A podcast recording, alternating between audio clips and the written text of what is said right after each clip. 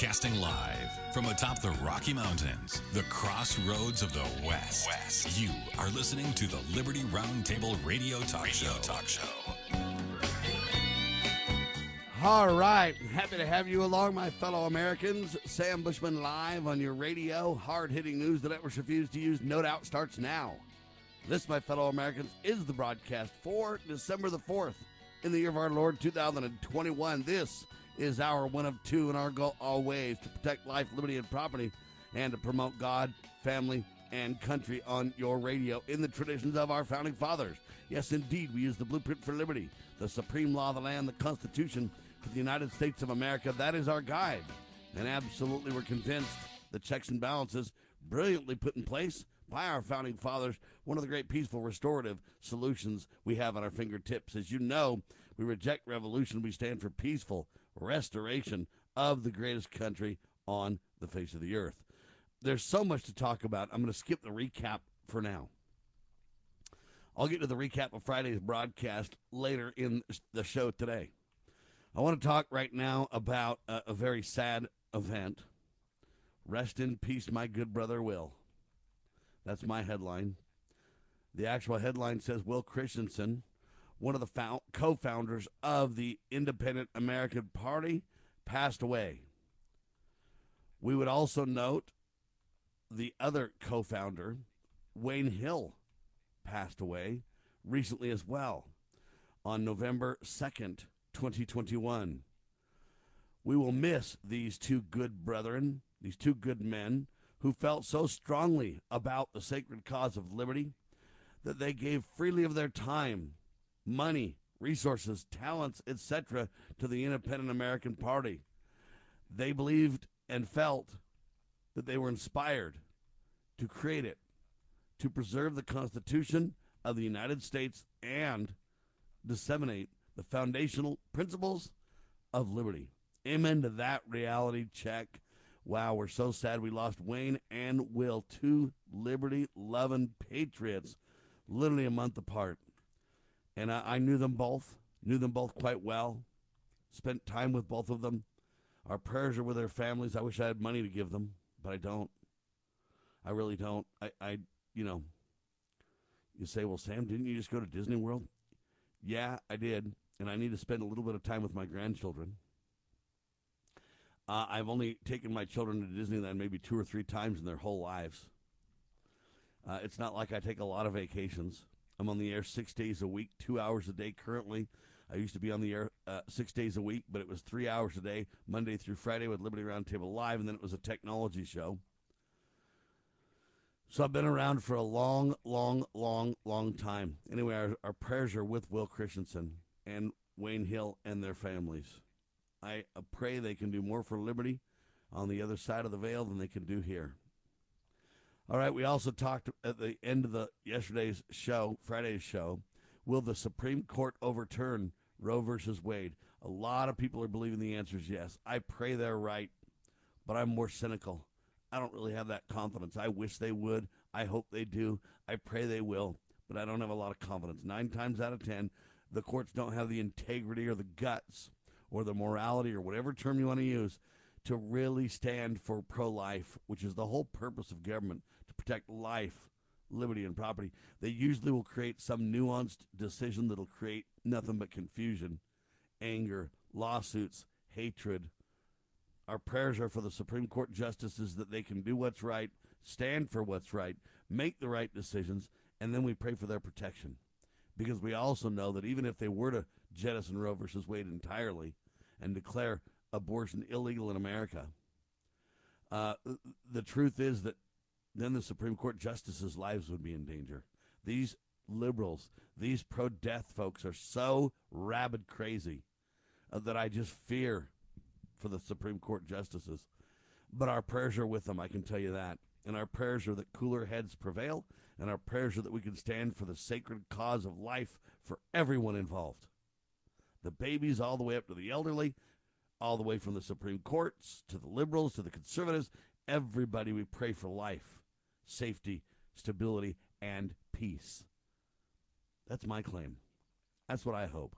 Yesterday, we also played Steve Voss uh, in his incredible song, Somebody's Gonna Die Today, highlighting that oftentimes people in their righteous indignation oftentimes make the wrong moves. You know, so it starts out this girl's to go get an abortion. Got to kill her baby, take care of it. Sad tale of death. Then the next verse is a man decides he's got to have it in righteous indignation. He's got to go in and blow up the abortion clinic to stop the murder that they're doing. But how wrong he is is he creates more murder and disaster. And how we are on a precipice of pro death in America that has got to stop. Good for Steve Voss. His song brings forward poignant truths that ought to be considered. And we also talked about tragically and deeply upsetting. We talked about an article in USA Today. 2021 is the deadliest year on record for transgender people in the United States. And to me, that's a tragedy. Again, I'm not for the gay and lesbian agenda. I stand completely against it. But, ladies and gentlemen, let's not be the guy that goes up and blows up the abortion clinic because he's got to stop them from doing their wicked deeds. Okay? I'm not for transgender. I don't believe in it. I, I believe it's a lie. But I also would never do any harm to the transgender people. We need to be kind and loving and teach them a better way.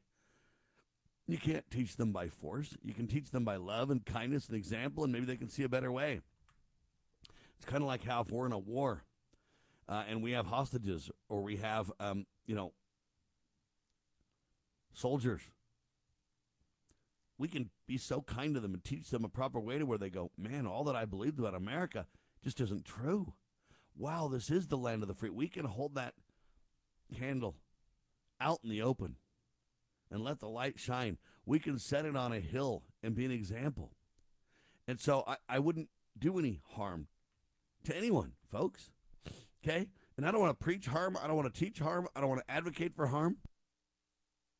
I want to be as kind as I can, even to those who I completely disagree with. Justice Department threatens to sic the FBI on parents calling them domestic terrorists or viewing them as domestic terrorists. The U.S. Attorney General has been now threatening to treat concerned school parents like terrorists. Parents say they're not going to give up, they're going to continue fighting back. They're not going to back down. Well, I appreciate that, but man, we've got to back off the rhetoric, ladies and gentlemen. We've got to step back and say this violence cannot continue. Why is there still a debate over transgender rights? Some say, well, that's the age old question. Why is there a debate about gay and lesbians? Why is there a debate about all these things?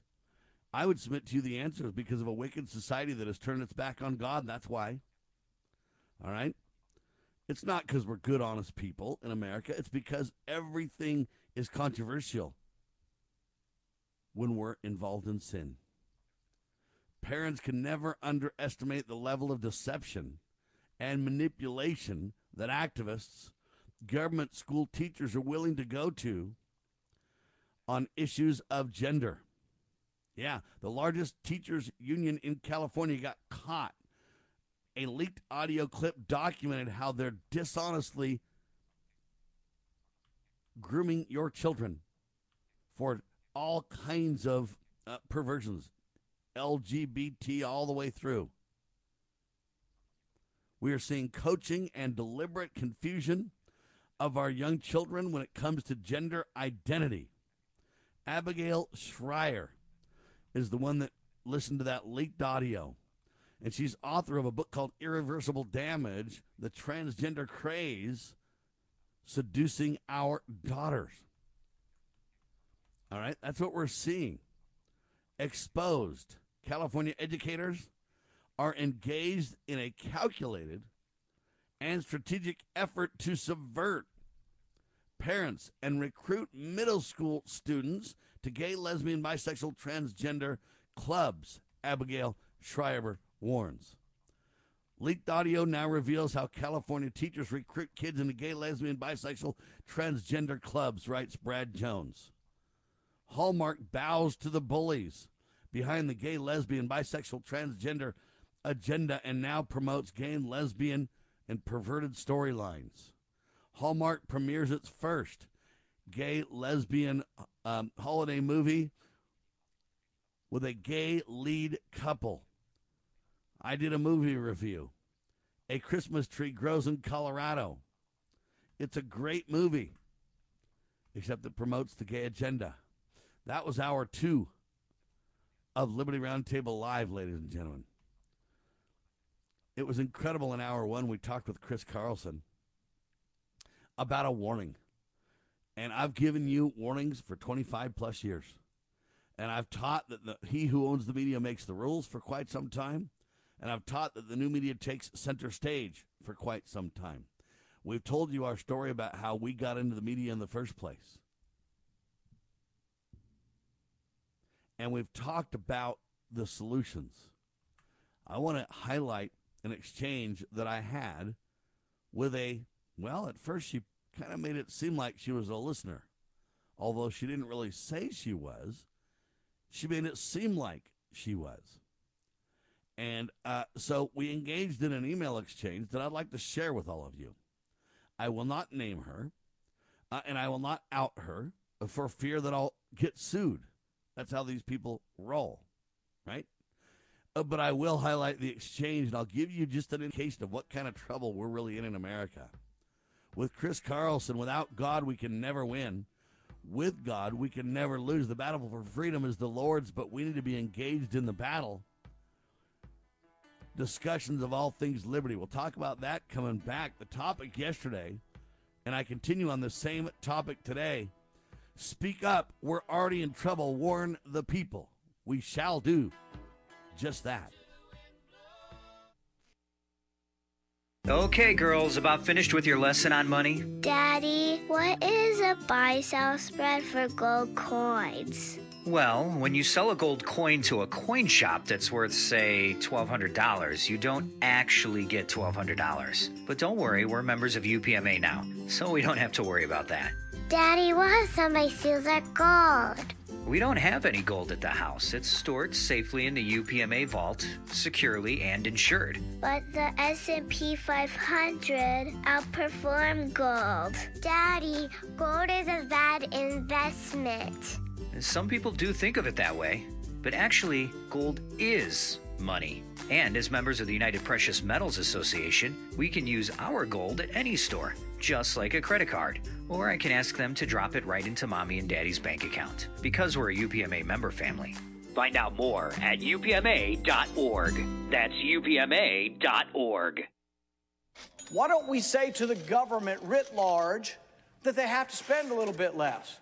Anybody ever had less money this year than you had last? Anybody ever having a 1% pay cut? You deal with it. That's what government needs, a 1% pay cut. If you take a 1% pay cut across the board, you have more than enough money to actually pay for the disaster relief. But nobody's going to do that because they're fiscally irresponsible. Who are they? Republicans. Who are they? Democrats. Who are they? Virtually the whole body is careless and reckless with your money. So the money will not be offset by cuts anywhere. The money will be added to the debt, and there will be a day of reckoning. What's the day of reckoning? The day of reckoning may well be the collapse of the stock market. The day of reckoning may be the collapse of the dollar. When it comes, I can't tell you exactly, but I can tell you it has happened repeatedly in history when countries ruin their currency.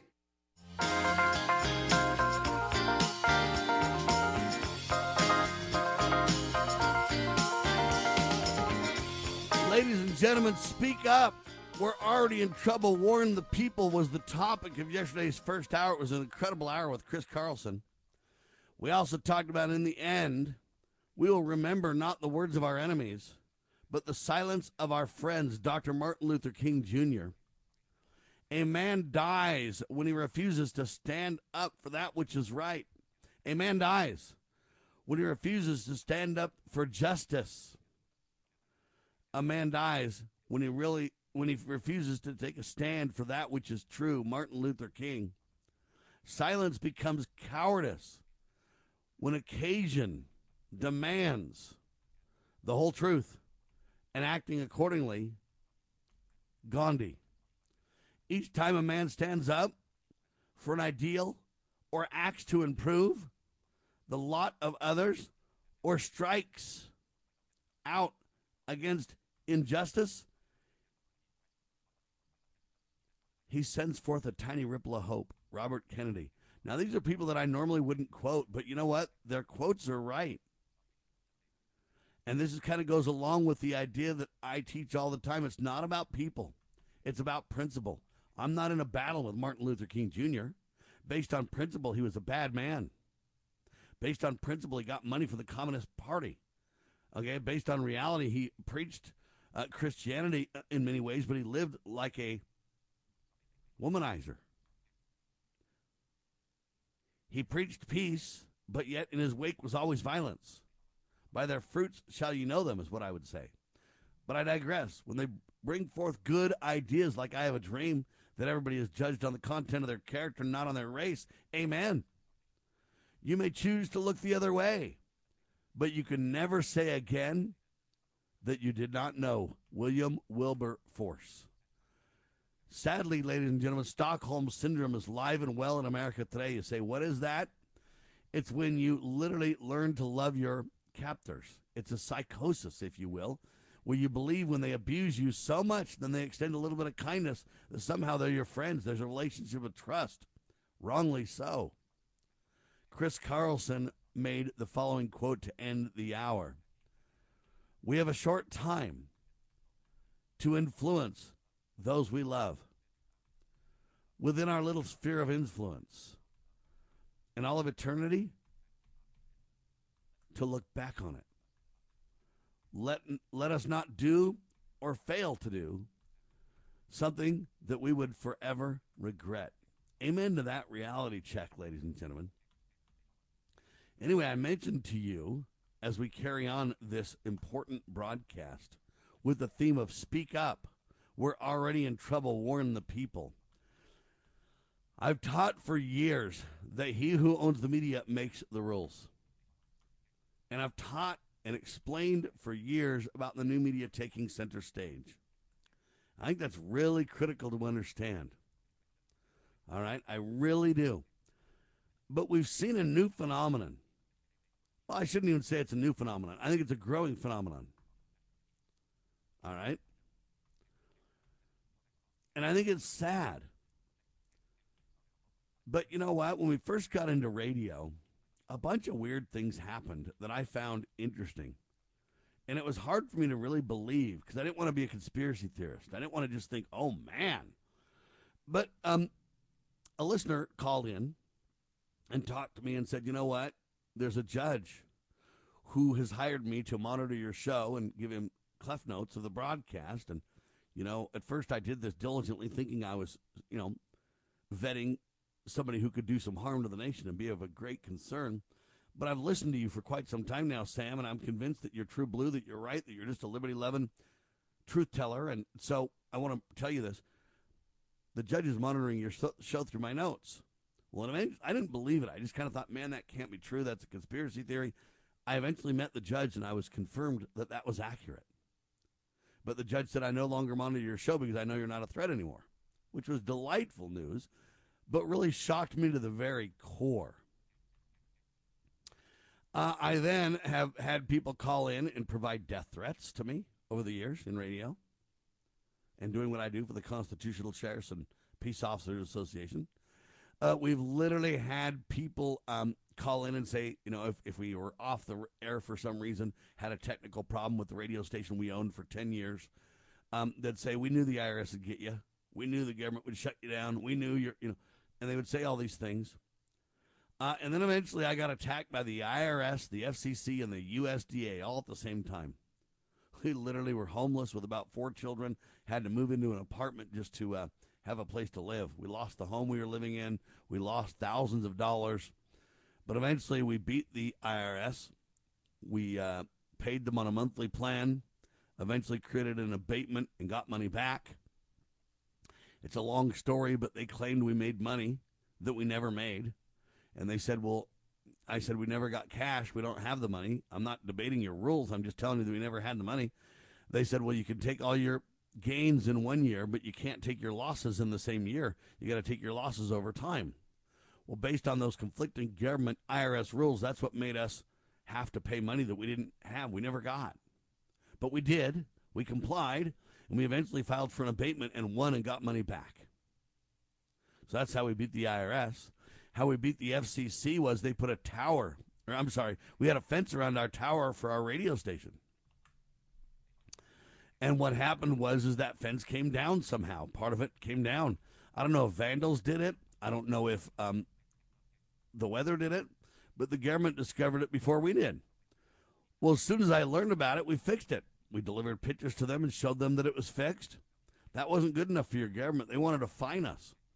So they fined us $7,000, claimed we willfully violated the FCC.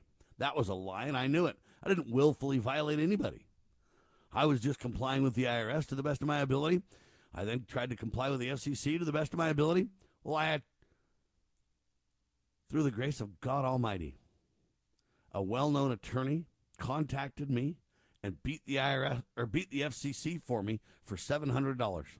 To this day, we're dear family friends. So we beat the FCC, we beat the IRS. Now all we got is the USDA.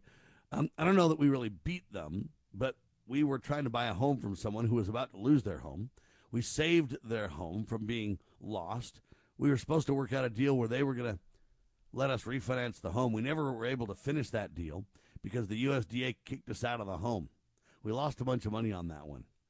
But the only reason I say that I beat them is because, in the end of the day, we're still on our feet. At the end of the day, we did not lose our radio station. We fought hard to keep it. Why do I tell you all this story right now? Because I'm telling you that I'm providing a witness and a warning. We are in serious trouble as a nation, and I'm here to warn the people.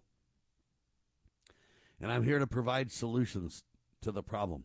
One of the great solutions we've felt compelled to be involved in for a long time is the media. Again, he who owns the media makes the rules. The new media takes center stage. We can make a difference. But we um, have been attacked all along the way, but the attacks are getting worse. And we know Hillary Clinton even listens to and or has people listening to our broadcasts and our radio network and such. To make a long story short, we know that we've been monitored and attacked for a long time. And I jokingly say to the FBI, you don't need to monitor my show in secret because I make the files available for download at libertyroundtable.com lovingliberty.net. Spread the word download today to your heart's content. We'll give you a pristine audio copy of the broadcast. I even take the step a little further and say, hey, we have a strange copyright. You'll kind of like it, by the way. You have the right to copy. That's a copyright. You have the right to copy. Please do. Spread the word. Tell the tale. Advocate for the sacred cause, will you please? Well, anyway, so from time to time, people give me attacks in the in, in the in the email nowadays. In, in the attacks usually go like this: You're wrong on this point. You shouldn't say this. You shouldn't do this. How evil you are. You're a racist. You're a bigot. You're a hater. You're a. And it usually is these attacks. There's not really a good way to get back to somebody. But I have an example today that I want to cover on the radio where a lady emailed me. And at first I thought she was just a listener. That's what she kind of made it seem like, but she didn't really say that. But as I dug into it, I found out no, this lady's got a PhD. This lady's written books on these topics. And this lady works for a prestigious university. And she teaches classes on the media. And she's taking time to listen to that's right, Liberty Roundtable Live. Why she would do that, I don't know. As far as I can tell, she's extremely liberal. She had an axe to grind from the start. I, at first, in good faith, engaged with her, only to be betrayed in the end. I will explain it to you. I will not use her name or her university, but I'll tell you the whole story in seconds. This is Liberty Roundtable Live.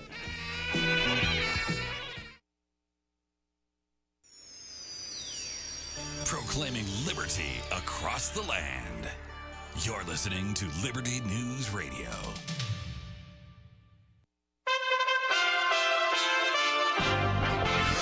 USA Radio News with Chris Barnes. Breaking news out of Detroit where the parents of the alleged Oxford High School mass shooter were arrested in the wee hours of Saturday as police say James and Jennifer Crumbley were found in the basement of an industrial building in East Detroit.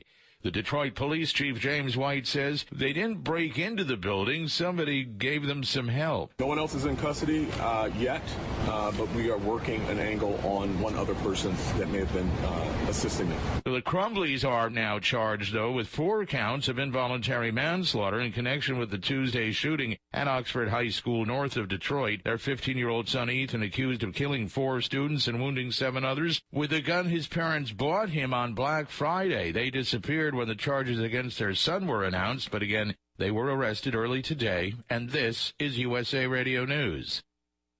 If cancel culture and censorship continue at their current pace, there will soon be nothing left of the truth. The Epoch Times was founded to keep truth alive. We ask the questions we think you'd ask. We check facts without regards to any political agenda. No one tells us what to cover or how to cover it. We're not influenced by big corporations or political parties.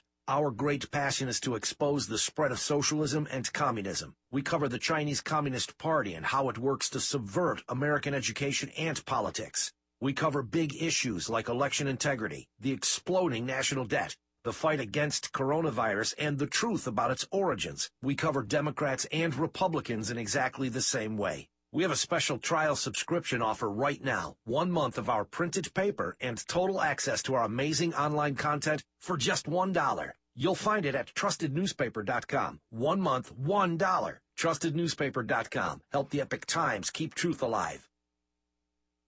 The prosecution has rested its case in the trial for actor Jussie Smollett as two brothers testified in court this week that the former star of Empire told them to stage a phony hate crime against him while pretending to be Trump supporters. After three days of testimony, the prosecution rested its case last night. Smollett, who is black and gay, did claim he was attacked in Chicago in January of 2019 by two men who he said yelled racist and anti-gay remarks at him. The government's November jobs and employment report came out and left many disappointed as the economy was shown to have added fewer jobs than expected. Economists were expecting over 550,000 new positions. The number came in at about 210,000. Labor Secretary Marty Walsh says we certainly have work to do. There's no question about it. But I would say that you know we have to look at the pic- the whole picture, not just month-to-month snapshots. And you're listening to USA Radio News.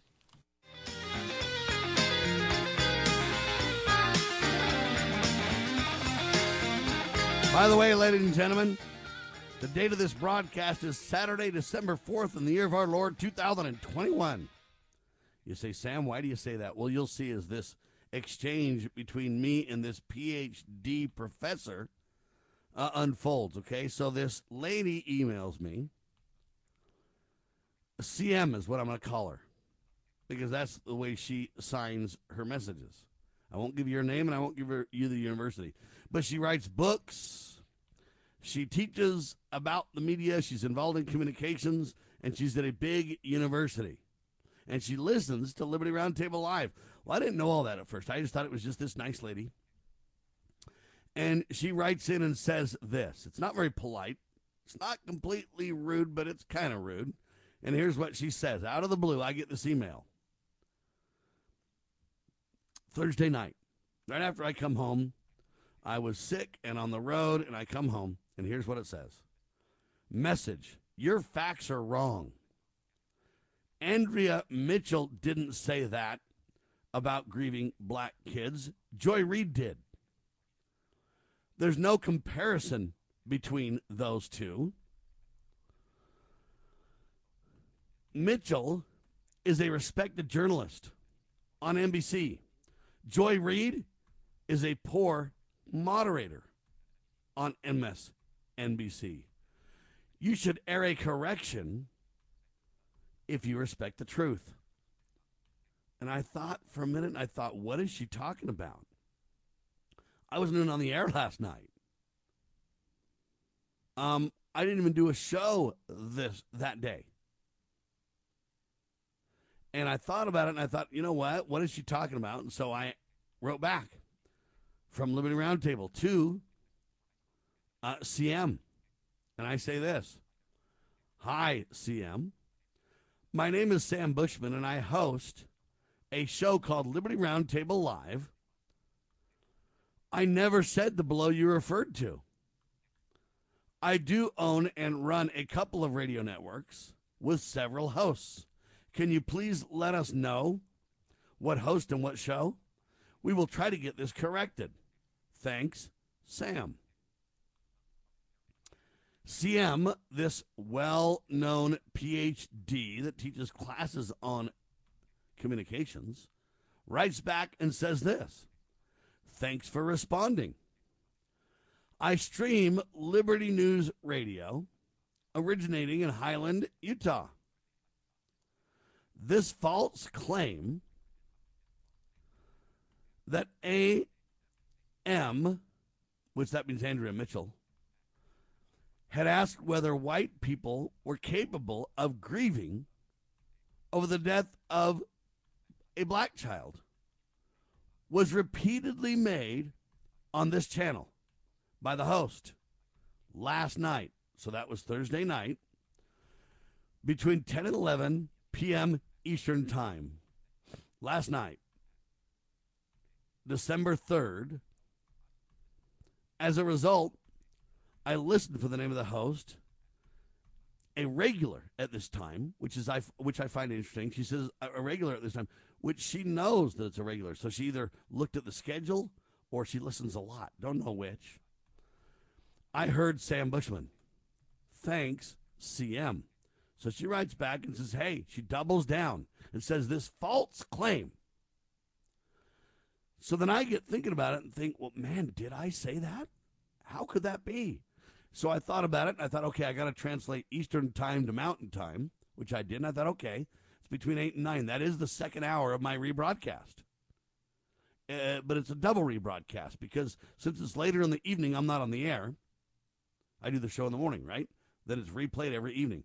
But it's a rebroadcast of a rebroadcast because uh, it's a show that since I was out of town and I'm still sick, not doing great, got this cold, but I want to be on the air today because I love you guys and I, I do my best to be on the air. But I digress. So I thought a rebroadcast or a rebroadcast at that time, what would it be? So I went back and I listened to the second hour and I got the date of the show. And I went and got the show and then I listened to the the show. And so I write her back. And here's what I say this time from Liberty Roundtable to CM. Hi, CM. Yes, you are correct. This content was on my show that aired last night that was a rebroadcast of a show that originally aired on June 13th, 2020. So, yes, it, you're right. It was me, and it was a show that I aired on June 13th, 2020. So, literally 18 months ago. So, it's no wonder I didn't think I said that. I didn't think I was on the air. And all those circumstances turned out that as a rebroadcast of a rebroadcast, yes, it was me. And I, I admit that and say, hey, you're right. Then here's the deal topic was brought up at the 16 minute and 30 second mark. And it's available as the second hour of my archives at my website, libertyroundtable.com. Audio of that show segment is attached for your convenience. Andrea Mitchell wonders if white people are capable of grieving in large numbers when black people are killed. William Davis was the reporter for the article that I quoted. MSNBC Andrea Mitchell anchor asked during her show on Friday. Remember, this is back in June 2020 now. If white people are capable in large numbers of grieving for the loss of a black child, Mitchell asked the question to author Connie Schultz, who recently wrote a column for the Northern Virginia Daily asking white people to listen in the wake of George Floyd's death. Are white people grieving Mitchell asked. Are they capable in large numbers of grieving for the loss of a black child? Or a black woman in her bed in Louisville? Because again, a black lady in her bed in Louisville got shot, I, as, as I remember. Or is there something different this time because they witnessed eight minutes and 40 seconds of a murder? Now, the problem with that is she makes this sound like, hey, white people never grieve. They don't care. Or is it different now because whatever? Now, you can debate whether that's opinion. You can debate whether you like that statement from Andrea Mitchell. You can debate whether you think she was tongue in cheek. You think she was uh, using her incredible interviewing skills uh, to uh, draw out the author. Whatever you have an opinion of, that's your to, to that opinion. You're certainly entitled. But then I say that is the source for my statements. There's a video on the page below of the exchange. So I give her a link to this article. It's from the Daily Caller, and it's got not only the article, it's got the author, it's got the text, and it's got the video of the exchange between Andrea Mitchell and this author. So, ladies and gentlemen, I defend myself with absolute double down, quadruple down documentation, okay? And I say, if you research this interaction, there are many more sources documenting the exchange as well. Please explain what you would like me to retract or correct. Finally, would you like to come on the radio and discuss this with me? Thanks, Sam Bushman. And now I give her my phone number.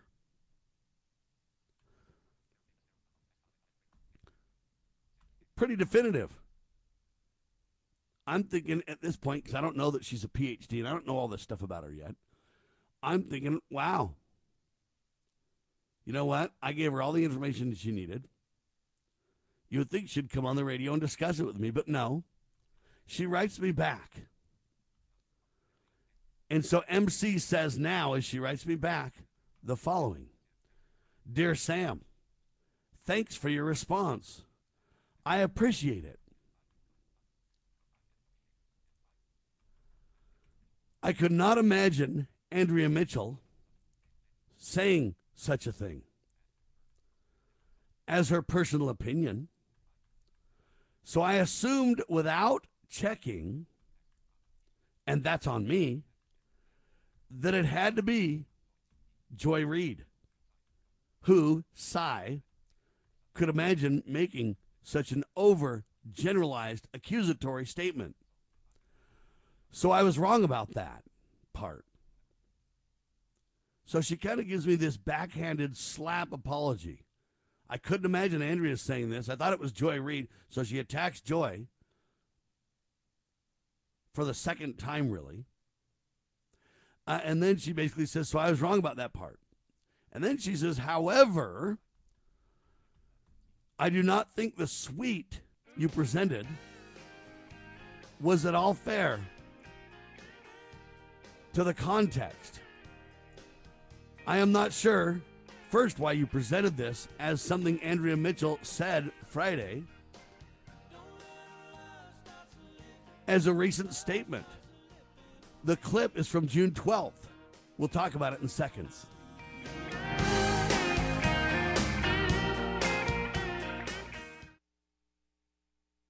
You know where the solution can be found, Mr. President? In churches in wedding chapels, in maternity wards across the country and around the world. More babies will mean forward looking adults, the sort we need to tackle long term, large scale problems. American babies, in particular, are likely going to be wealthier, better educated, and more conservation minded than children raised in still industrializing countries. As economist Tyler Cowen recently wrote, quote, by having more children, you're making your nation more populous, thus boosting its capacity to solve climate change. The planet does not need for us to think globally and act locally so much as it needs us to think family and act personally. The solution to so many of our problems, at all times and in all places, is to fall in love, get married, and have some kids. Foundation for Moral Law is a nonprofit legal foundation committed to protecting our unalienable right to publicly acknowledge God. The Foundation for Moral Law exists to restore the knowledge of God in law and government and to acknowledge and defend the truth that man is endowed with rights not by our fellow man, but by God. The foundation maintains a twofold focus. First, litigation within state and federal courts. Second, education conducting seminars to teach the necessity and importance of acknowledging God in law and government. How can you help?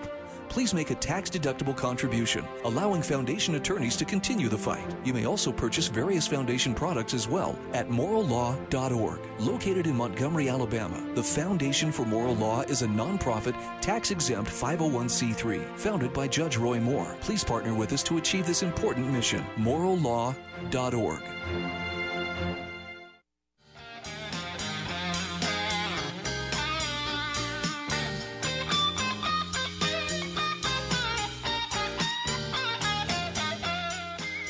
All right, ladies and gentlemen. So we're talking about this discussion between me and this professor or this PhD lady. So I tell her the source for my statements. There's a video on the page, etc. She writes back and says, "You know what? I was wrong about that. I didn't really do my research. I didn't check. I just couldn't believe it, and so I challenged you on it." She said, "I cannot imagine Andrea Mitchell making such an generalized."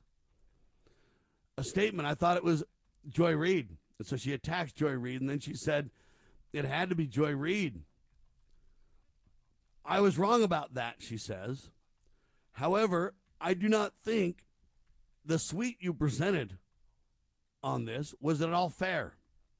To the context, I am not sure, first, why you presented this as something Andrea Mitchell said Friday, implying a recent statement. The clip is from June 12th, 2020. It seems to me that your segment was meant to suggest this was a recent statement of her personal or editorial opinion. It was not recent in the first place, but it was part of the anguished fallout from George Floyd's um, Oh, George Floyd. More to the point, Mitchell did not state it as a personal or editorial opinion. It is clearly a rhetorical prompt meant to reflect and draw out the opinion of the author she was interviewing. Reporters do this all the time as a way to set the stage for hearing the opinion of the interviewee, an opinion they may or may not personally share. I think you unfairly represented this statement as the accusatory bewilderment of Andrea Mitchell when the clip obviously shows it is not. But a reporter's rhetorical question to an interviewee based on the interviewee writing or interviewee's writing. Your treatment takes the statement out of context or out of its original intended context and invites your audience to believe something untrue about a serious and fair journalist. You contribute to an undeserved distrust of a fair journalist by feeding your audiences willingness to believe that reporters are liberals who fault white people for all things racially charged. I think it would be honest to revisit that clip with your audience and acknowledge that Mitchell was not offering neither a personal or opinion or an editorial one as you indicated. Okay? So basically, hey, Sam, you unfairly represented this lady, Andrea Mitchell. Your treatment takes it out of context and is unfair. You contribute to this untrust problem. I think it would be honest to revisit this. Um, you make it sound like it was an opinion or an editorial viewpoint. You're not being fair. So then she put CM at the bottom. Now, I write back to her. Of course I do, right? But before I write back to her, I want to see if we can play this video clip from Andrea Mitchell.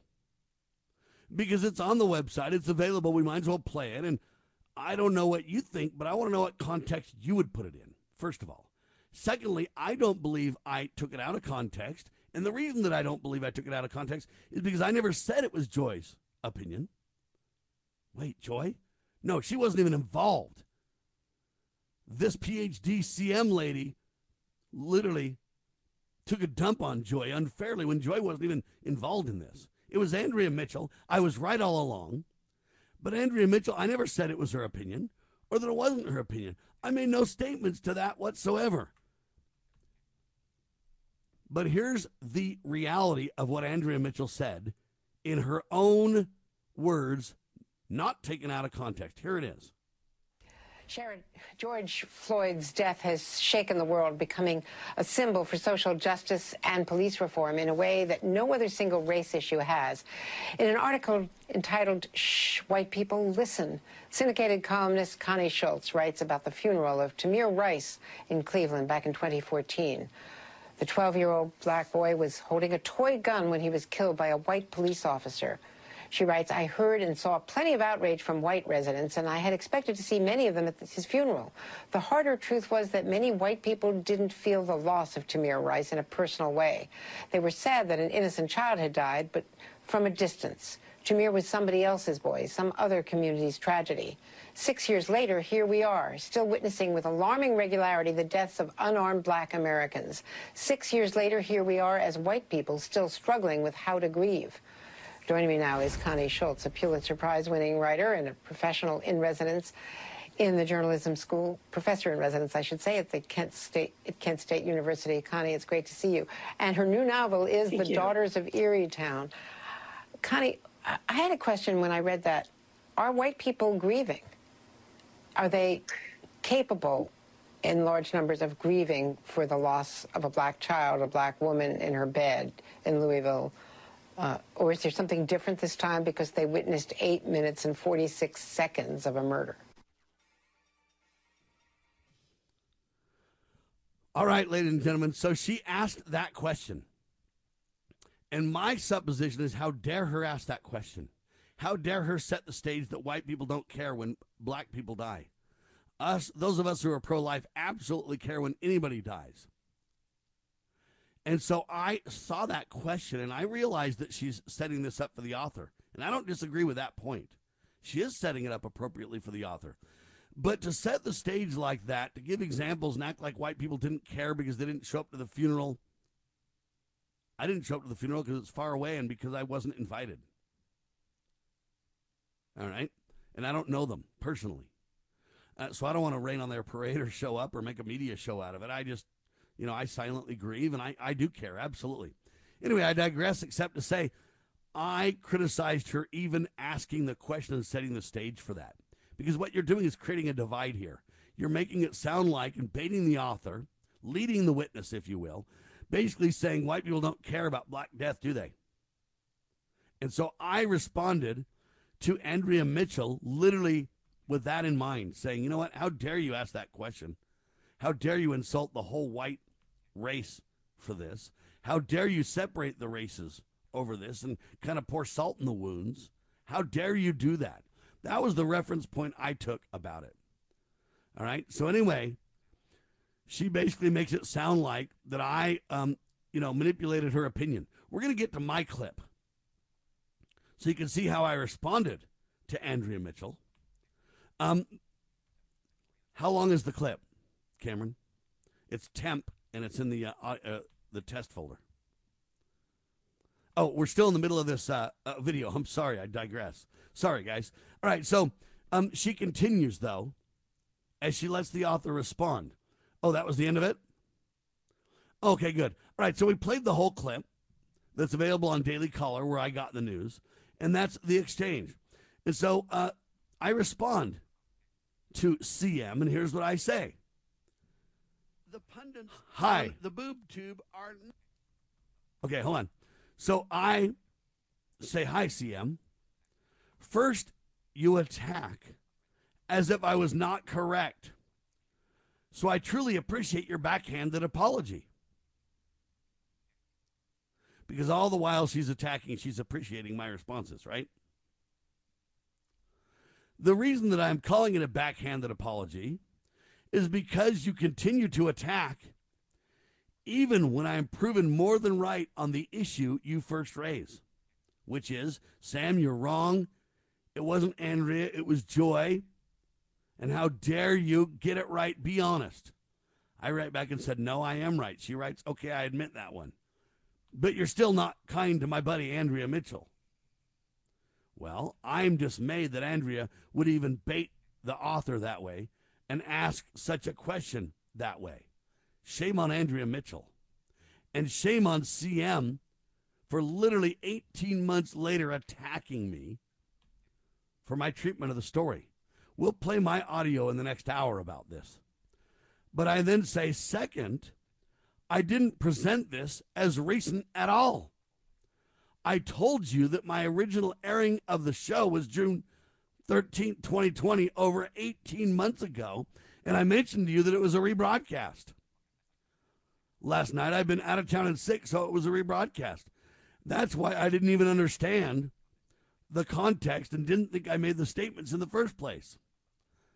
I knew I wasn't even live on air last night, so that's why I thought that I did not make the statements. But as soon as I realized that I did, I provided you complete sourcing of my material, pointed you to the source and the video. So, but after researching and confirming, I provided more detail for you than most broadcasters would have ever provided. I provided my audio clip. I provide the source, news, article, and video so you can confirm yourself of what I spoke of. First, it was you claiming that I was not right. Please correct. Now it's that you don't like how I presented the details. You say, quote, I think it would be honest to revisit with your audience. Oh, I'm sorry. I think it would be honest to revisit that clip with your audience and acknowledge that Mitchell was not offering a personal opinion or an editorial one as you indicated she was. Again, now you pretend that you can determine her opinions and my intent. Wow. The false assertions you make are completely out of line and unwarranted. I don't know her opinions and never claimed that I did. However, since you claim to know her intent, her opinions, well, join me on air to discuss.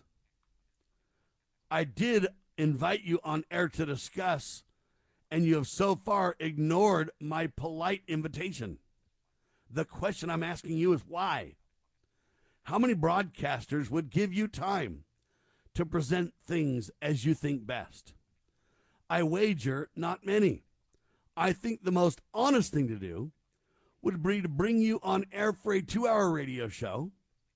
We can explain how you contacted me and what happened in this email thread.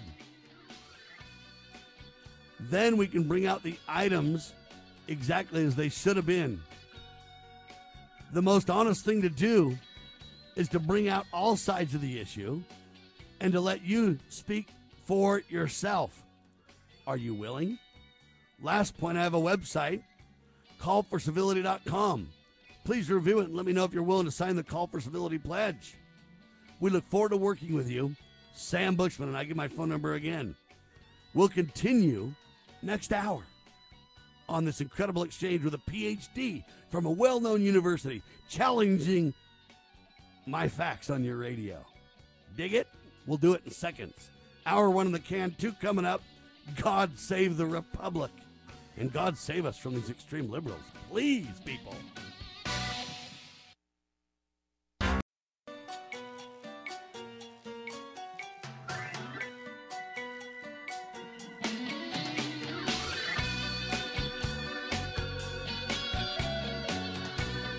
Broadcasting live from atop the Rocky Mountains, the crossroads of the West. West. You are listening to the Liberty Roundtable Radio Talk Show. Talk Show. Happy to have you along, my fellow Americans. I am Sam Bushman. This is a two hour special broadcast. Let me be very, very clear. The date on the broadcast, ladies and gentlemen, is Saturday, December the 4th, in the year of our Lord 2021.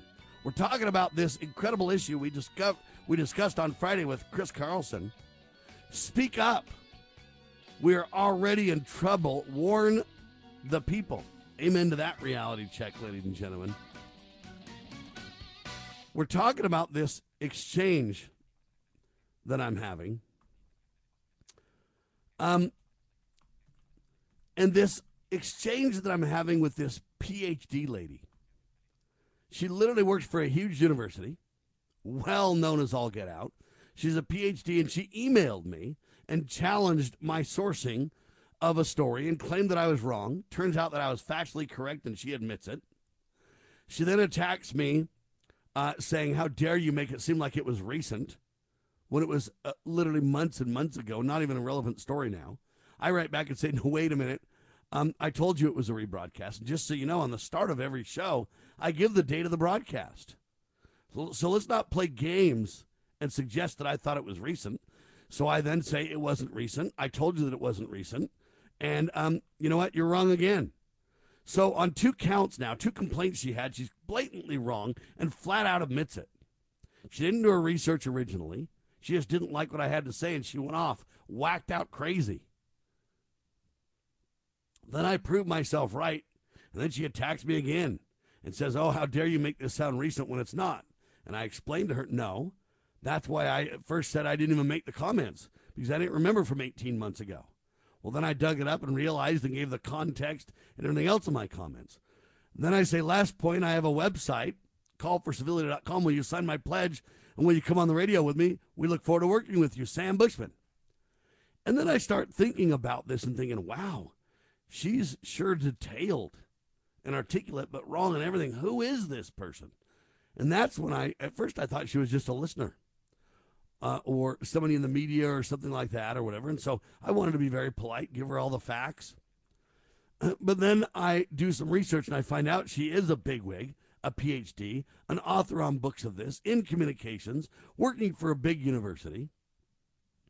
And so then I say at the end of my next email to her, I say this P.S. I did a little bit of research. And then I give her name, PhD, her email address, where she works, her phone number, and it's a university address. So then I match that university address to the one she emailed me from. I'm thinking, why is a PhD unity or PhD professor listening to my show and trying to correct things and she's wrong on every point? I don't know, but then I said I did call your number but just got voicemail. I did not leave a message. By the way, as we discuss how you are wrong on both points, we can discuss who you are and who you represent, shall we? I will clear the decks for you next Tuesday. That's December the 7th. The show is 8 to 10 a.m. Eastern Time. Does that work for you to come on the radio with me? Thanks, Sam. She then writes back and says this I am sorry that I missed that it was a rebroadcast. You're right. I missed that. Then she justifies herself and tries to back out of it. So, again, another backhanded slap apology. I missed that. You're right. But then she says this radio is a lot like that. I think it's often difficult for listeners, such as myself. So now she's kind of trying to make it sound like she's a listener. But you got to wonder what for. Does she really like my delivery that much? If so, she certainly gave no indication in all of our email correspondence. Why is she listening? You got to start to have that in your mind, okay? But then she says it's very difficult for listeners such as myself to sort out. So now she's kind of making it sound like, you know, I was wrong, but again, it's hard it's hard to blame me kind of an idea. I think that's bogus because you're attacking me and challenging me. It's fine that you miss it. It's fine that you think that. But when you challenge me, you better be right. Then she says, I completely withdraw my complaint about that, and I was wrong to insert Joy Reid without evidence. So now she's basically admitting that she was wrong on Joy Reid. She didn't have any evidence, but this PhD working for a university still made the claim and attacked me. I insulted her. But I'm not wrong. I think about the implications of your broadcast that this was Mitchell's personal opinion. It was a standard professional question of a kind that is regularly directed to interviewees. We may disagree about that, but it's like a question a reporter might ask to a climate scientist so we don't have much time question mark a leading question to prompt an interviewee not a personal opinion. Well number one i never said it was a personal opinion. I think your rebroadcast implied something else i respectfully decline to debate this with you on your program. It's too long ago. And I think radio talk shows don't generally handle these kinds of nuances very well anyway. Especially when the host has a position to defend and is not a reporter. I have appreciated being able to talk with you about this difference of opinion by email nonetheless. And I hope you may recognize the unfairness of your implication about Andrea Mitchell, a reporter who exhibits fairness and integrity in her work. Best wishes, CM. Now, ladies and gentlemen, she is so wrong on this. First off, I never said that Andrea had this opinion.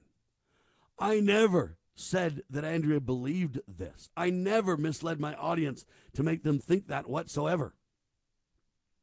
I merely said, How dare Andrea ask the question? And what a shame that you would even question if white people care about this. Black. And it is setting the stage, it is leading the witness. Asking a climate change expert, Are we out of time? When you're a professional news reporter. Now remember, the CM lady even said Andrea is a journalist, a reporter, not a shoddy commentator like Joy Reid or like you, Sam, or somebody else. She's a reporter. Okay, so you don't ask those leading questions. You might say something like, Your book suggests that you think we're out of time. Is that what you think? That's fine. But when you literally say we're out of time, right? When you literally say white people don't really care when black people die, right? You're leading the witness. You're not being a fair and open, honest journalist with a fair question. We're not dealing with a, just a difference of opinion here. I never said that this lady made an opinion or that it was her opinion at all. So I don't believe that I'm unfairly treating this issue one bit. And in a minute, you're going to hear the soundbite to judge for yourself. But then I write her back. And when I write her back, it's kind of long. Okay, because now I'm kind of getting a little bit irritated. And the reason that I'm getting a little bit irritated is because this isn't just some listener that thought I got something wrong was trying to correct me. This is a person who's listening, who is in the communications realm for employment, who works for a university, which I partially fund with my tax dollars, who works in communications, who's got a PhD, who didn't check her sources at all when she attacked me. Once I prove right, she admits I'm right in a backhanded slap. Then attacks me for pretending it was recent, and I prove to her that I never did such, and she completely retracts that. Then she still doubles down that I attacked Andrea Mitchell and, and expressed that this was her opinion, or this was her thoughts, or her belief.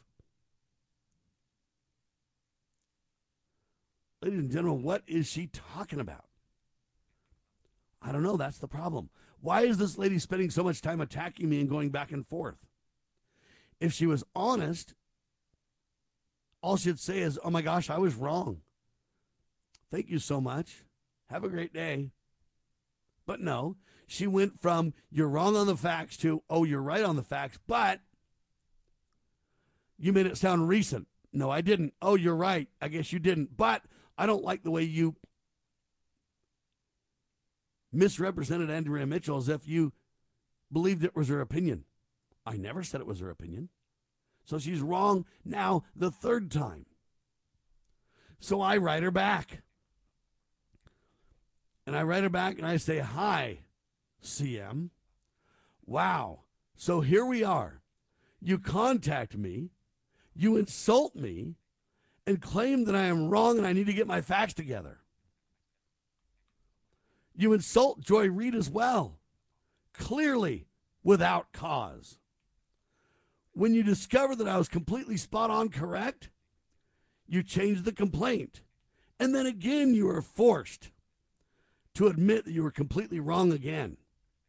The original air date was stated at the beginning of the broadcast, as it is every hour. You have been incorrect on every point thus far. Can you tell I'm kind of starting to get frustrated with her dishonesty? You attack me, suggesting that I have not been honest in my delivery. And then I go into her claim. We'll do it in seconds. You are listening to the one and only Liberty Roundtable Live, nationally syndicated talk show. The spirit of the American West is live and well in Range Magazine, the award winning quarterly devoted to the issues affecting the American West. Each issue contains informative articles, breathtaking imagery, as well as the culture of cowboy spirit today, and gift ideas like the 2021 Real Buckaroo calendar. Order online from rangemagazine.com. Loving Liberty Network salutes the spirit of the American West at rangemagazine.com. Decades after Jimmy Carter, Joe Biden picked up where he left off, with America surrendering to terrorists. Biden's foolish spending is causing inflation, which means more pain at the pump, higher prices on groceries, devaluing your retirement savings when you need it most. Once was a mistake, twice is a disaster. America needs strong leaders, not weak ones. Save America JFC is responsible for the content of this advertising. How do you know your child loves you? When he calls and he says, uh, Dad, why don't we um, go fishing?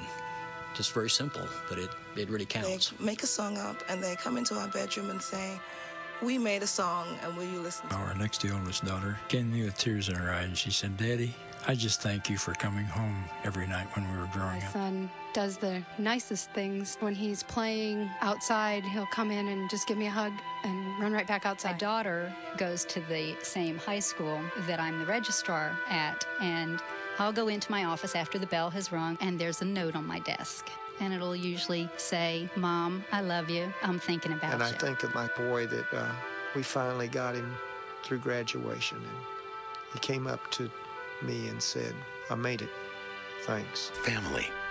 Isn't it about time? That's all he said. And that meant everything to me. From the Church of Jesus Christ of Latter day Saints.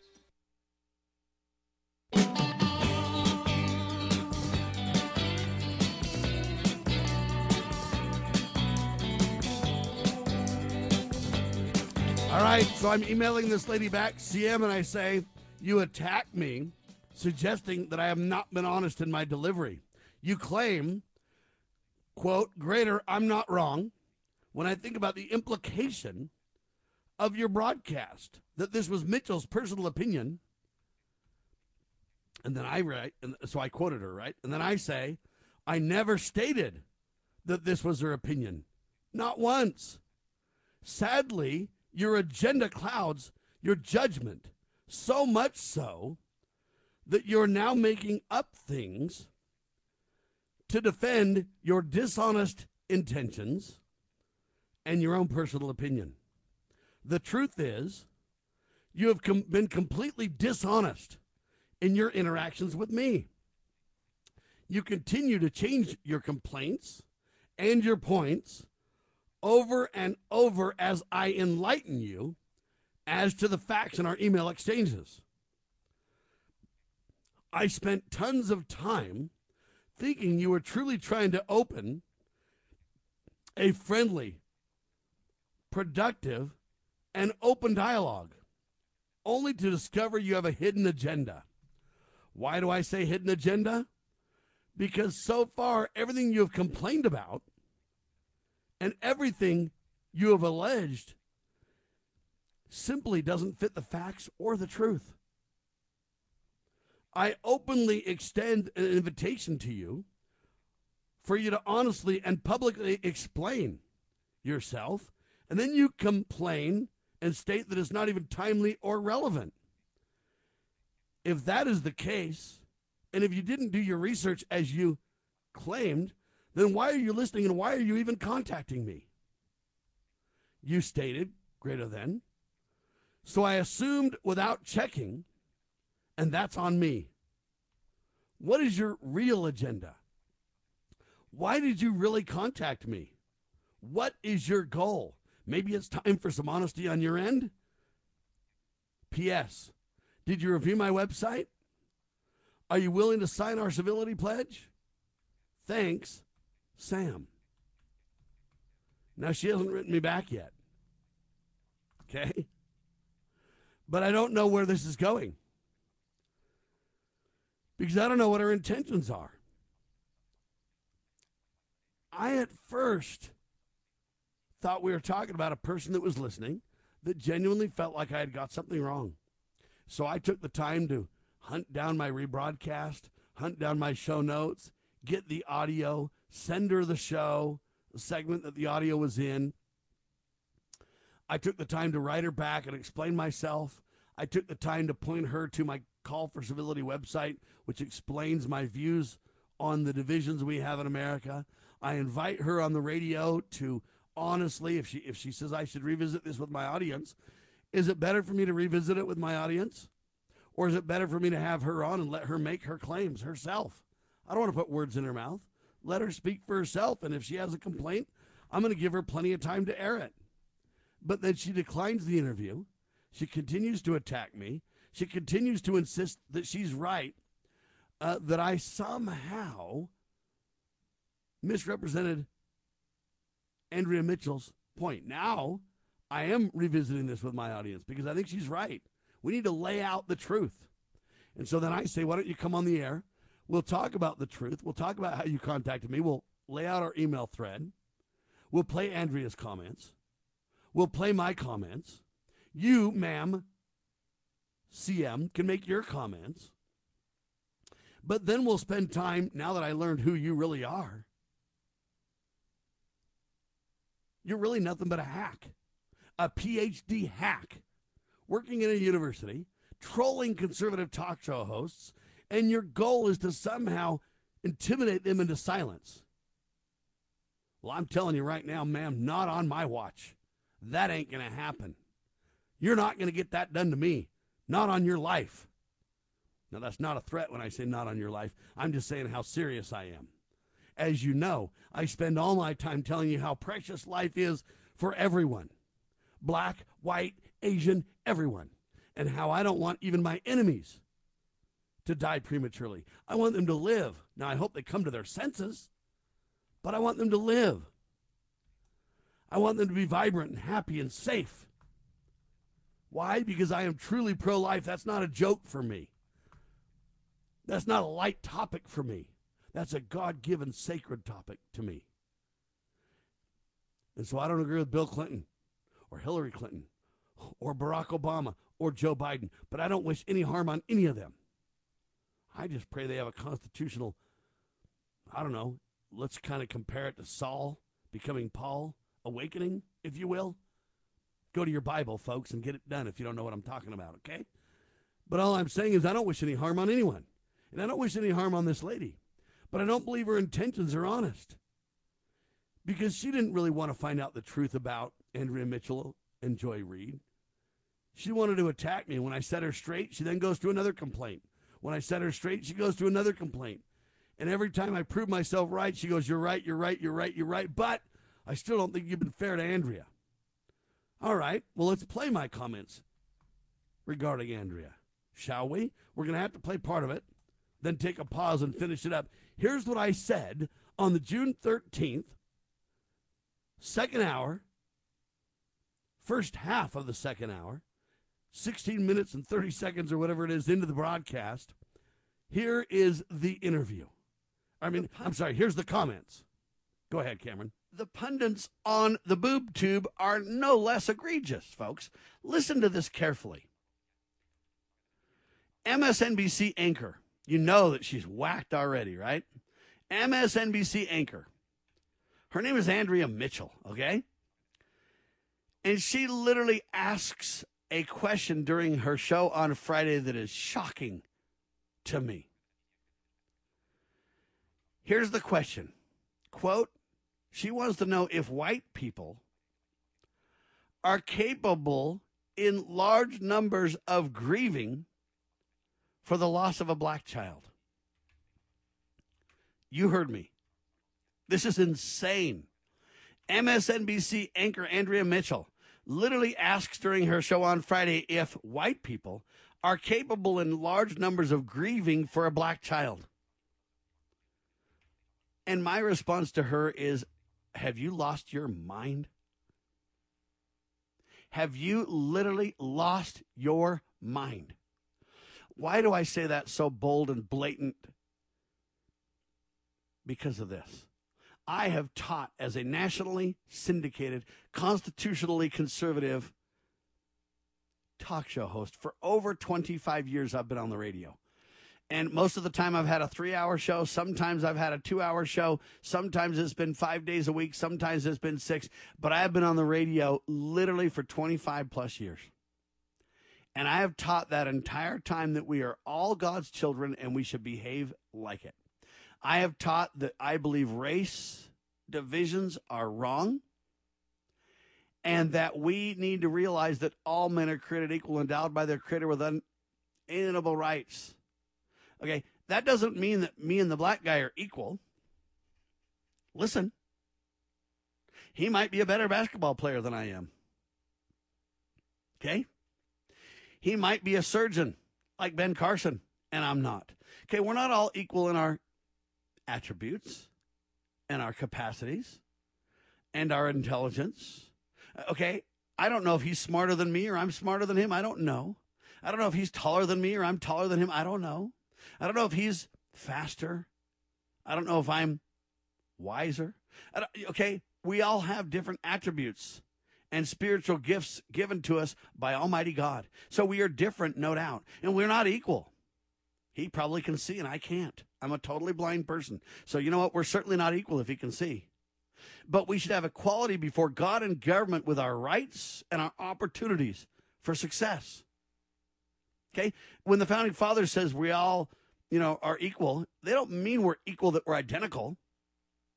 They mean we're equal in terms of equality before God and government that God is no respecter of persons, and the government tries to mirror that, no respecter of persons, and have special privileges for none and equal opportunity for everyone. Okay, I support that view.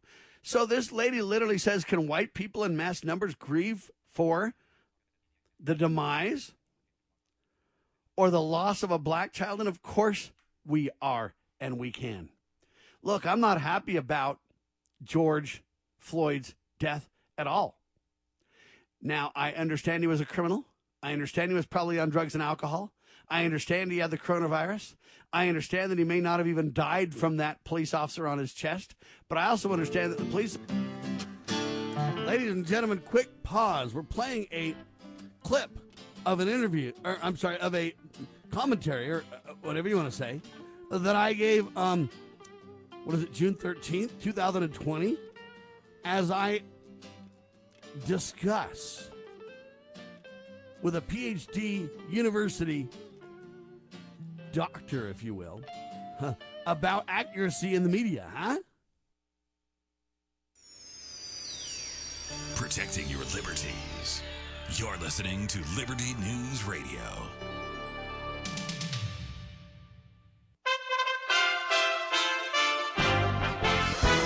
USA Radio News with Wendy King. Prosecutors in Michigan have filed involuntary manslaughter charges against the parents of the accused gunman who killed four people at Oxford High School this week. Oakland County prosecutor Karen McDonald says James Crumbley bought the weapon used in the rampage and gave it to his son.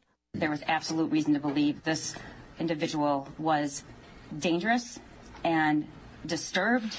Hoping to calm tensions between Russia and Ukraine, Secretary of State Antony Blinken said he hopes Russia gets the message to increase its diplomacy. The most important thing is for Russia to pull back the forces that it's massed near the Ukraine border, uh, to de escalate uh, the crisis, because resolving anything diplomatically when a gun is being held to someone's head uh, is, is very, very difficult.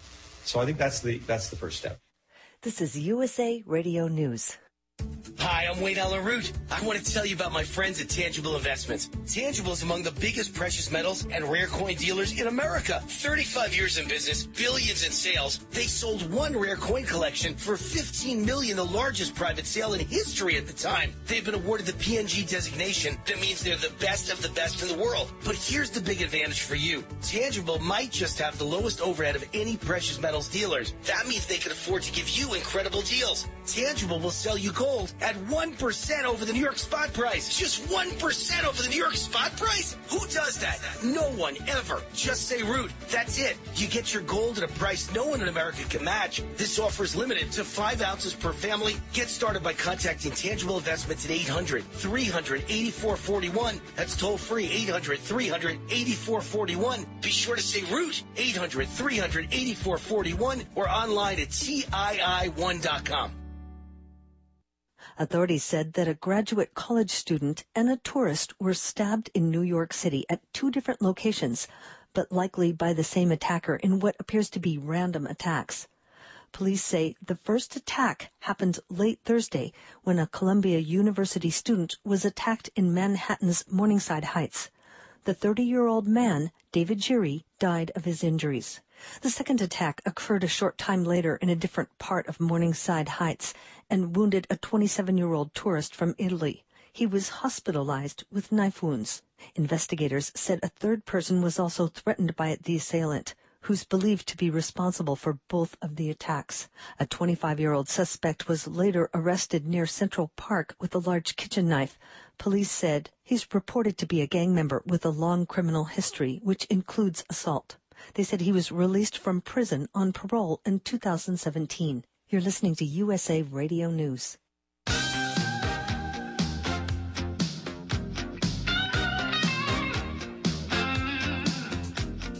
Ladies and gentlemen, may the power of love save us all. I'll tell you what. Ladies and gentlemen, speak up. We are already in trouble. Warn the people. So, we're talking about this email exchange that I'm having with this quote PhD uh, communications expert from a large university who all remain nameless. CM is the initials that she uses. I'll go there. And so I'm communicating with her, and she basically is wrong on every point. I invite her on the radio. She declines. Um, she says that, you know what, the discussion is not even relevant since it was 18 months ago. Well, then why are you emailing me and so insistent that you're right if it's not relevant? Even though you're wrong on every single point. You claim that I was wrong on the person. I was right. You claim that I pretended it was re- modern, recent, when it wasn't. I did no such thing. You then complain that I'm, well, making the audience believe that this was her opinion, Andrea Mitchell's opinion. No, I'm not. I never said that at all. Not once. We're playing the interview now, uh, and I'm talking about George Floyd. So you should know that it's a rebroadcast because I give the date on the start of the show. And now I'm talking about George Floyd. It's a rebroadcast. And I'm basically shocked at the question Andrea Mitchell asks that can white people um, show remorse or show sadness or experience when uh, black people die? Of course we can. And I'm incensed at the question. I never said it was her opinion. I just think, how dare she ask an author that kind of a baiting, leading question, is my point. And she's, in my opinion, jettisoning journalism with such a leading question, is what I'm saying. You know what? Journalists do the who, what, when, where, why facts on a topic of story. Journalists don't go into supposition and opinion and commentary and leading the witness. When you do that, you're jettisoning journalism. When you do that, you're not being fair because you're leading the witness. You're going, you know, hey, white people don't really care, right? And then now the guest, the author, has to basically either one, agree with you or contradict you. So I know authors do it, all, I'm sorry, I know reporters do it all the time, but I think it's wrong when they do it. Okay? The fact is, is this a piece to promote an author for money? Is this an agenda to push that white people don't care and dr- drive a division between white and blacks in America? Or is this an honest question? If it's an honest question, Andrea Mitchell, then I'm going to give you an honest answer. That's what I've been doing. And my commentary from June 13th, 2020 continues. So this lady literally says Can white people in mass numbers grieve for the demise or the loss of a black child? And of course we are and we can. Look, I'm not happy about George Floyd's death at all. Now, I understand he was a criminal. I understand he was probably on drugs and alcohol. I understand he had the coronavirus. I understand that he may not have even died from that police officer on his chest. But I also understand that the police officer on his chest crossed a line that is not acceptable to me at all, period, end of paragraph. But I'm not going to destroy Christopher Columbus over it. I'm not going to destroy private property and seize a six block section of a major city over it. I'm going to say, what can we do to improve our situation and not let that ever happen again? Yes, I'm going to. Can we bre- can we grieve over a black the loss of a black child? Without a doubt. So not only this 25 years have I been teaching that racism is wrong, and I've been teaching that you know what we're all God's children and we should behave like it, but I've also been advocating for the following principle. Listen carefully to the following principle. When we murder any baby and we pretend it's just a hunk of tissue and we believe in the pro choice, pro death agenda, we are deceiving ourselves.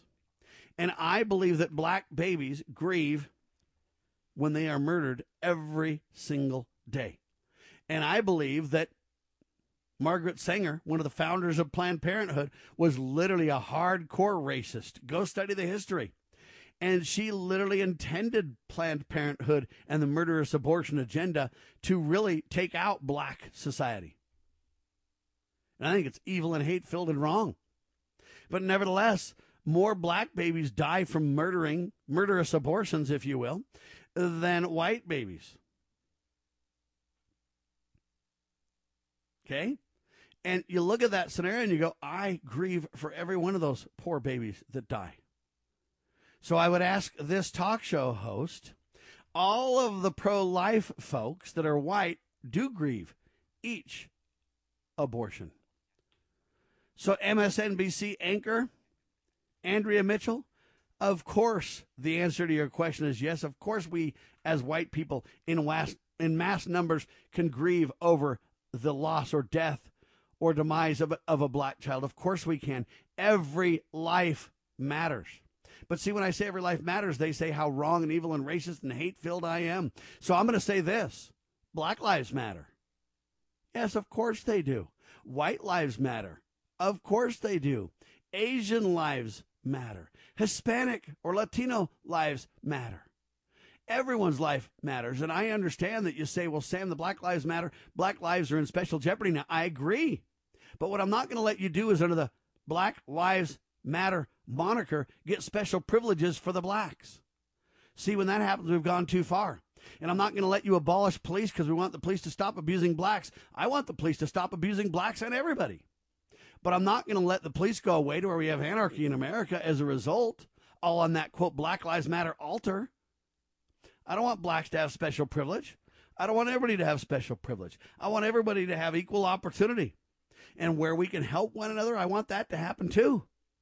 So, Andrea Mitchell, I, how dare you even ask the question, to be honest with you? But I'll answer. Not only do we care about all the baby Black Lives Matter, we care about George Floyd's life. His life matters too. And I'm so sorry he's passed away. I'd like to know the truth of really how.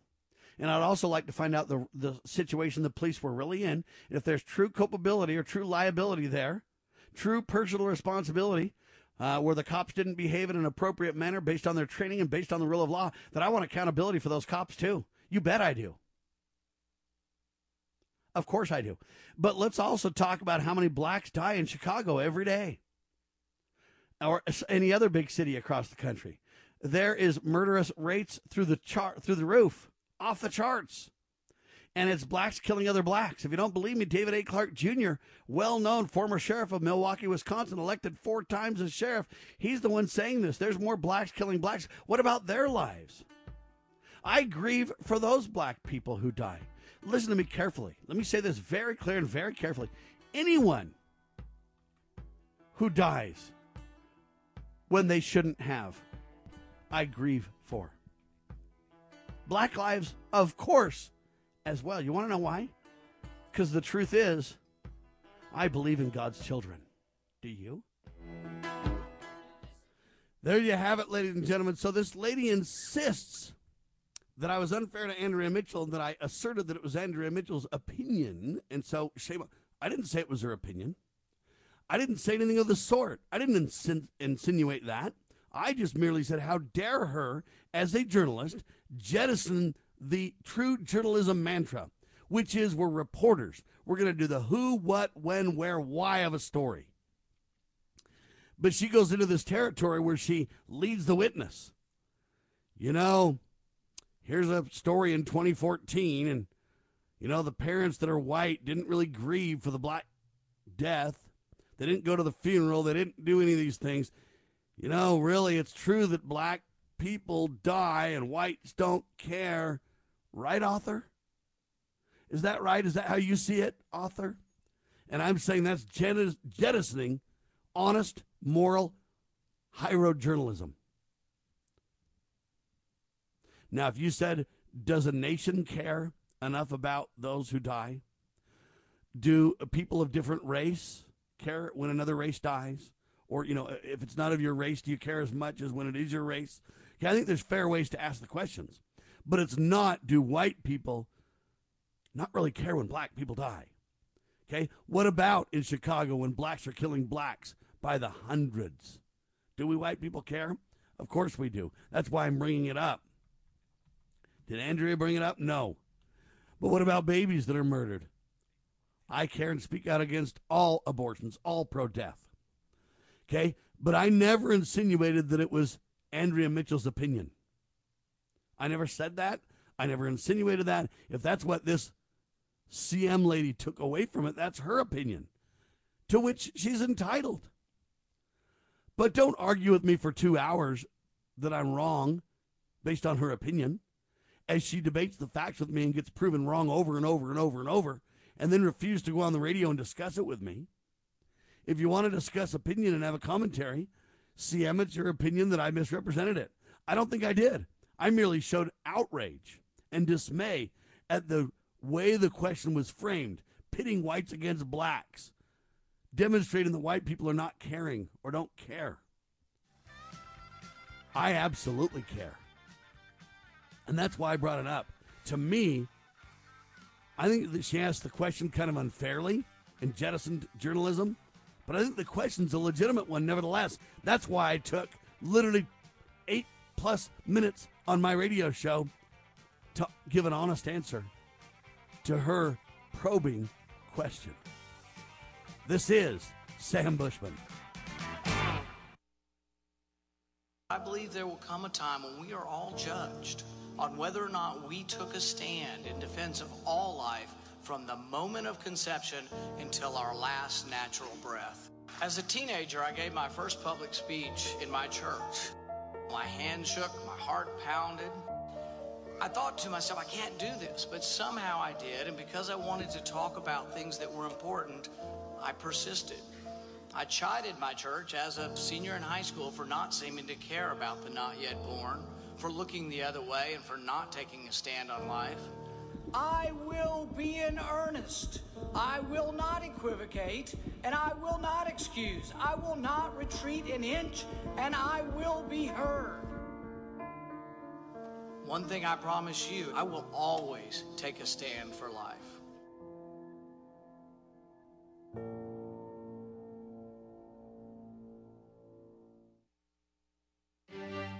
A parent, is receiving a faith based, character focused education for your children difficult to find? Do you believe that godly principles should be a central component in your child's education? Imagine a school where faith and integrity are at its center, where heritage and responsibility instill character.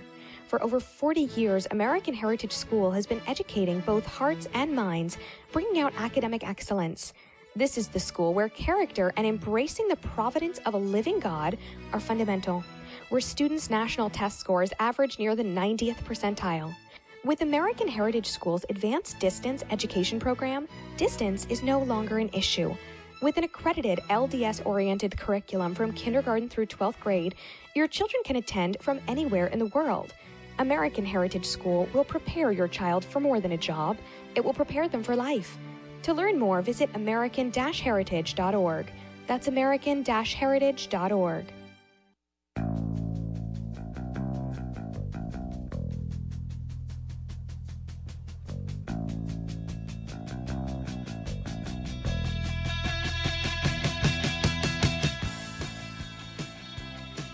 All right, back with you live, ladies and gentlemen. So I never insinuated once that this was Andrea Mitchell's opinion. I challenged her journalistic integrity for sure. You bet I did. And I'm not backing away from that even after the unwarranted, unfair, dishonest, completely inaccurate attacks from this university professor. Okay? She's wrong, wrong, wrong, and wrong. And I'm saying that I think that uh, Andrea Mitchell jettisoned journalism when she baited the question to this author. How dare you ask? And how dare you set the stage for white people don't care when black people die? Is that just fomenting a divide in America? I think the answer is clearly yes. And you say, Sam, wait a minute, what about your call for civility pledge? I believe we should be kind. I do believe we should give people the benefit of the doubt. I do believe we should agree to disagree agreeably. But when you literally have a professor who works for a university funded by our tax dollars, listening to my rebroadcast of a rebroadcast at night, attacking me on the journalistic facts or the accuracy and media facts of my discussion points. And I give her the facts and I'm proven right. And then she attacks the timing as if I have an agenda with the timing and I'm proven right again. But she continues to insist that I asserted or made you, the audience, believe that this was Andrea Mitchell's opinion. When you listened to this, ladies and gentlemen, you decide. You heard last hour Andrea Mitchell's comments, and you heard my comments. Did I lead you to believe that this was Andrea's opinion or view or personal viewpoint? I don't think so. I didn't say that one bit. So I think she's wrong on everything she asserts. Furthermore, then I point her to my Clarion Call for Civility or Call for Civility website and ask her if she's willing to at least review this and look at the pledge. She hasn't responded one iota to any of that. Either she's reviewed it and she doesn't care to comment on it, which is a sad commentary in and of itself, or she didn't even take the time to review it, which is even a greater shame. But I believe in being civil. But I also don't believe in backing down. Because this is why we're really in trouble in America, ladies and gentlemen, in my humble opinion, to which I am entitled. Okay, we need to speak up, ladies and gentlemen. We're already in serious trouble in America. Warn the people. All right, this is serious. And I submit to you that we need to stand up in the media. Okay, most broadcasters would have not even responded or they would have just deleted the email or ignored it. Most broadcasters might have wrote her back and said, I'm sorry you see this differently than I do or whatever. Very few journalists would have given her all the source material. My audio clip, Andrea's audio clip, the article, the sources, the details. Okay? Now she's doubling down saying, Well, Sam, I don't want to come on the air with you. It's not very productive because you have a position to defend. You got to really then ask this question What do you mean I have a position to defend? Why would I have a position to defend? Well, because it's a position that she attacked. That's why. I'm not defending my position or my opinion on this. I have an opinion, which is I think shame on Andrea Mitchell for her journalistic betrayal with leading the witness on the question. How dare her foment the divide in America between blacks and whites? And how dare her insinuate, by the nature of her question, that whites don't care about blacks? Shame on her for that. That's an opinion that I have that I'm entitled to. Now, it's CM's opinion that Andrea Mitchell is an above reproach journalist and that she got it right. She did nothing out of the ordinary. CM and I disagree on this. That's fine. She's entitled to her opinion as well. But here's where I think CM is across the line. She starts out attacking me. She gets her facts completely wrong. And then in the end of the day, she still attacks me. She won't let my opinion prevail. And I don't mean prevail over her opinion. I mean prevail as in exist on its own. Okay? I will let her opinion prevail, and I will let my opinion prevail. We can agree to disagree agreeably. I can be kind to her and say, you know what, CM? Uh, we have a difference of opinion on this. You think that Andrea Mitchell's above reproach as a journalist and should never be questioned. I, to the contrary, believe that Andrea Mitchell betrayed journalism and advocated for something in America, a great divide between the races, which I think is not helpful in the national debate or the national discourse over George Floyd, over race, over pro life, over lives matter, over the topics are endless, right? And so I will let your opinion prevail, CM, in that you have every right to your opinion. And you can think as you would like. But I would encourage you to allow me to afford me the same privilege. And even though you may disagree with my viewpoints, do you agree that I have the right to say it? Will UCM defend my right to say and think and believe what I want? Because that's what I will do for you. Even though I think you're completely all wet on this, even though I've proven you wrong on every fact that you've brought up, I will respect your opinion. You think that Andrea Mitchell's a journalist with incredible integrity, and how dare me challenge her, and that I'm wrong for doing so, and that I misrepresented it to my audience. I don't mean to put words in your mouth. That's a summary of what I understand. I have offered for you to come on the radio at my expense to speak for yourself, which you have politely declined because you say the topic is not relevant. Then why the heck did you bring it up then?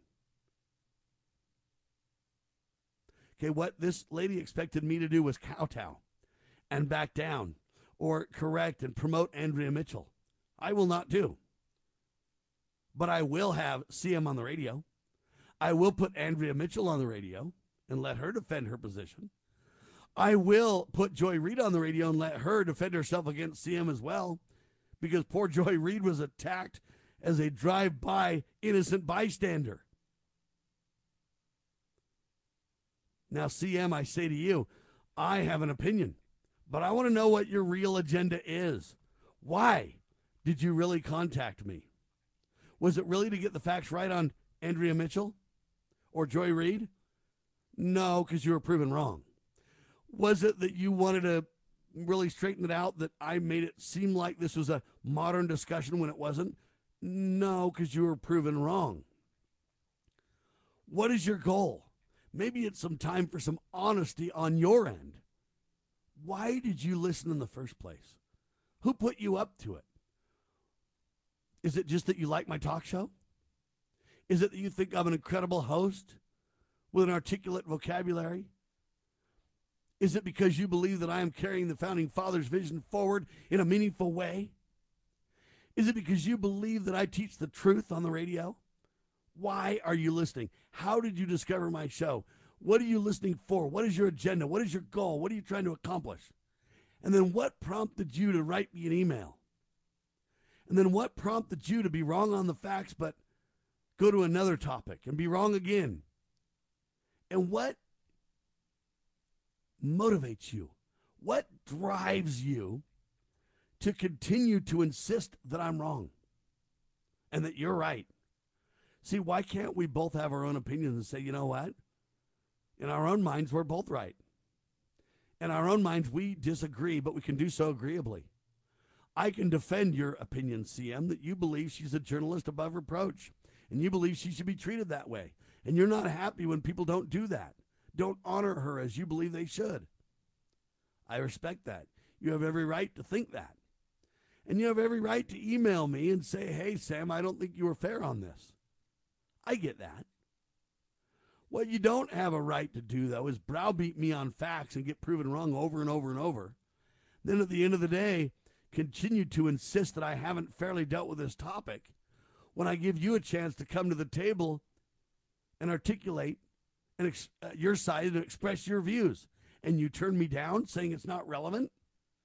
At the end of the day, I've spent a couple of hours on this for you in a good faith effort.